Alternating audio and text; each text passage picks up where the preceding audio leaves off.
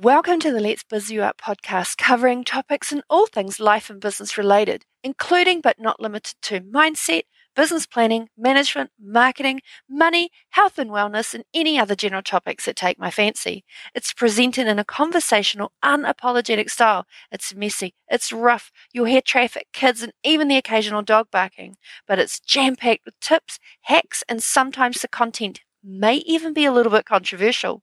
I do not come with a filter, but I'm exceptionally passionate in helping women and men that are looking to achieve their next level successes. Hi, I'm your host, Esther Aitken, and I am thrilled to have you here today.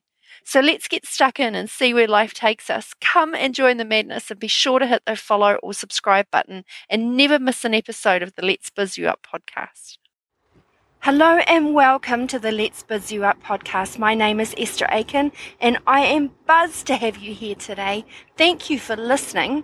Hopefully, you get some little gold nuggets out of this one. One of the questions I've had from a client of mine was she was going into complete overwhelm, not quite sure how to start a business. She's always wanted to be her own business owner and it was the fear of all the logistics that was holding her back and not really understanding what it is that she needed to do to make sure that she was catering you know for everything that her clients needed and also covering herself so that she wasn't going to get into trouble legally that sort of thing. Now the first thing she wanted to do was create a business bank account and for some reason this was really holding her back stopping her from taking payments with from her customers. It really stopped her actually from taking on paid customers, even though she was doing a lot of serving of you know giving her her skills out for free almost because it was hold you know this payment thing was holding her back so here in new zealand you don't actually need to have your own business account. If you've got a bank account, which most of us do have, then just having a set account with a different suffix on it is more than enough for you to start receiving payments into your bank account. There are lots of ways that your customers can pay you. I mean, if you've got a, a service based business, then obviously you can send them an invoice and they can pay straight into your bank account or you can use facilities such as PayPal that you know they take a cut but at the end of the day they do process the money and they go you know and put the money straight into whatever account you ask them to put money into. So worrying about how to receive payments from paying clients isn't something that should be presenting fear, anxiety, stress, procrastination, any of those things, just setting up a basic suffix attached to your bank account will do just nicely. It was one of the first things my accountant advised me when I asked her the same thing do I need a business account? Because originally, even that was holding me back, you know, many moons ago. Oh my gosh, many moons ago now. I literally had that same anxiety that this particular customer had, and which is why I kind of wanted to share and, and bring it up with you today because often going out there and you're very skilled and capable of what you're doing, but you hold yourself back because of little logistics like receiving payments or sending out invoices or even confirming, you know, having a funnel that you can put through to uh, receive payments, um, such as a, a, buy now button on a website or a um, here are my account details and you know pay me now information that you can do through your Instagram and Facebook and things like that, however you market your products or your services. There are so many different ways of receiving payments these days that it definitely pays to investigate, but it is not something that should be holding you back. And one of the biggest and best bit of advice that I ever received when I started out with my consulting and things, you know, again, a long time ago when I was selling body jewelry, for example, online, um, when I had my my baby, I was doing a little bit of a side hustle um, selling body jewelry through a, an auctions website called Trade Me here in New Zealand. And when freight was affordable, when you can actually sell a dollar item and not have to set, you know, basically charge somebody eight dollars in postage and handling. Um, it, not that it's gotten any better these days with freight, and postal services are very expensive, as are couriers, but that's, I suppose, a sign of the times and the demand, and even the fuel and everything's gone up. But basically, the best advice I received was get an accountant you can do your GST returns by yourself and you can do a lot of it by yourself. And then at the end of the year, you put everything into your accountant and they sort it all out and basically give you, uh, you know, the advice, whatever advice you need when you need it. They're only a phone call away. Don't be afraid to pay for advice because at the end of the day, they're the ones that are going to be able to save you a fortune in the long run. And knowing that you're going to get it right is obviously priceless one of the other biggest things I learnt, and it was something that I mentioned to this particular client as well, is when you do receive payment, um, if it's service based, product based, however you do it, put the tax away. Take, you know, a percentage of it. In my case, I was advised to put 33% away. I, my tax bracket is already 20 something percent, and then the other 10% goes for you know things like accountant bills, professional bill um, fees, that sort of stuff. So you're never going to get caught out. GST is another 15%. So put the money into another account so you've always got it there ready just in case you get these really big tax bills or you know hopefully you've run your business so that you're pretty much even Stevens and you're never going to um, get caught out with these great big huge bills, which a lot of new business owners can get caught out with. So, you know, those were some of the biggest key takeaways that I got originally was get an accountant, somebody that can help you give you financial advice that is going to be sound, it's going to be legal at the time, and it's going to be current and up to date. The other one is put money away. So, whenever you earn money, so as soon as you get money into your account from a, a service, you know, or a product that you've sold, put a certain percentage away straight away, especially if you're a sole trader, put the money away straight away into your account so that you're covering your tax, your GST, that sort of thing. So in New Zealand, you don't actually have to be GST registered. So if you are um, earning under a certain amount, then um, you put the money if you're earning, start again, if you're earning a certain amount, under a certain amount, in this case it's $60,000, you don't actually need a GST number.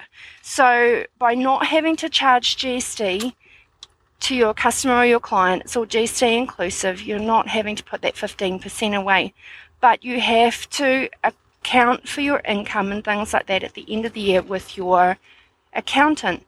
Now, I am GST registered, but that's because I have a service and a product based business, and I work with a lot of commercial um, uh, industries, such as with the beekeeping. I have orchardists and things, you know, that I work with, so they work on a, a GST basis, which is why I am GST registered, and some of my clients are also professional businesses that require a GST receipt, which is again why I choose to be GST registered. It is a personal preference, especially if you're a small business owner and you're only just starting up. You can, if you want, you don't have to become a, a, an LTD, which is um, when you're formalizing it into an actual company. You can just act as a sole trader, which basically means that it all goes onto your own IRD number, your own tax number, your own tax code, and it all gets tidied up at the end of the year. Again, if you don't you know, one of the other things that as a small business owner can trip you up at the end of the financial year is in New Zealand we have what's called ACC, which is the accident, um, basically an, an, accident a compensation scheme through um, through the New Zealand government um, and part of our health and safety, and they take a percentage of our earnings to cover accidents that happen either in the workplace or privately.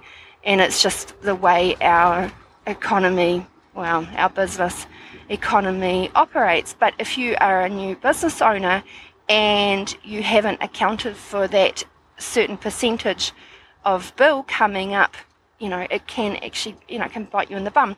But if you've already put that money away, then these sort of bills won't actually scare you. It'll be just part of the the everyday um, cycle of what you're paying for and what's coming. So, you know, those were some of the biggest the biggest takeaways that I was given as advice when I first started, and I hope it's something that you can take away from this conversation. Just being aware of some of the, the hurdles that can trip you up as a new business owner, but finding, you know, having to have your clients pay for you and your services or, you know, paying for products that you sell, that is a big part of why you go into business to begin with. So being open to receiving payments is, yes, it is the main reason we go into business because we like to be rewarded financially for the work that we do, the products that we sell, the services we offer, and obviously becoming financially free from current society demands and potentially your nine to five if that's what you choose to do. So, worrying about how and what form they're going to be paying you or into your bank account isn't shouldn't isn't and shouldn't be something that stops you from putting your service your product or your concepts out there to begin with. Just that's the least of your worries. Just do it. Just go out there present yourself in you know however you deem appropriate with regards to your services, and then worry about it after. But in the, in the case of New Zealand, just having a, an individual suffix as, an account is that's all you need. Don't confuse your personal with your business. That's something that I've had happen with a particular client of, of mine. He was using his personal account as his business account, which made things very difficult for the accountant when they were trying to separate out what was personal and what was business. So, if, for example, in the beginning you're putting a lot of cash into your business to, you know, for advertising or paying for um, certain apps, um, if you're, especially if you're an online business, it's websites and things like that, then quite literally put whatever cash that you're going to be using as personal from your personal account, put it into your business account, and then literally state that that's a, um, a cash advance from you as the business owner so that the accountant can track where the money's coming from and also it again you're, cha- you're tracking how much you're actually spending on your business and how you're developing as you go. Because ultimately there is nothing worse than having to explain why you've got a business course tucked in with your school fees for your kids or your sugar, you know, your sugar purchases for your bees, for your sugar syrup, for example, is being tucked into a grocery bill as part of your personal account, and you're having to explain why you're buying sugar as part of your groceries when it should be separate for your um, business as part of your bees. Yes, I've been caught out with that one before, and I got a smack on the hand and a reminder that it has to go through the business Esther and explaining 100 kilos of sugar on your grocery bill uh, was definitely an eye opener and um, a, a nice sharp reminder from my accountant that I also have to remember to toe the line when it comes to putting things through your business account. And it is easy to forget because you, you know, and the amounts do add up. So don't fear how people are going to be paying you. Just, you know, that's the last thing to, that should be holding you back. So just a quick little rethink on that one. You know, worrying about how somebody's going to pay you, don't just start putting your services and products out there to work itself out. There are a number of apps that you can use, such as PayPal. Yes, they take a little commission, but what's a little commission? Because at the end of the day, you can still declare that with your accountant, and it can be potentially done as a, a tax rebate and a, or a GST um, receipt. And at the end of the day, there are so many ways of ensuring that you have got uh, systems in place.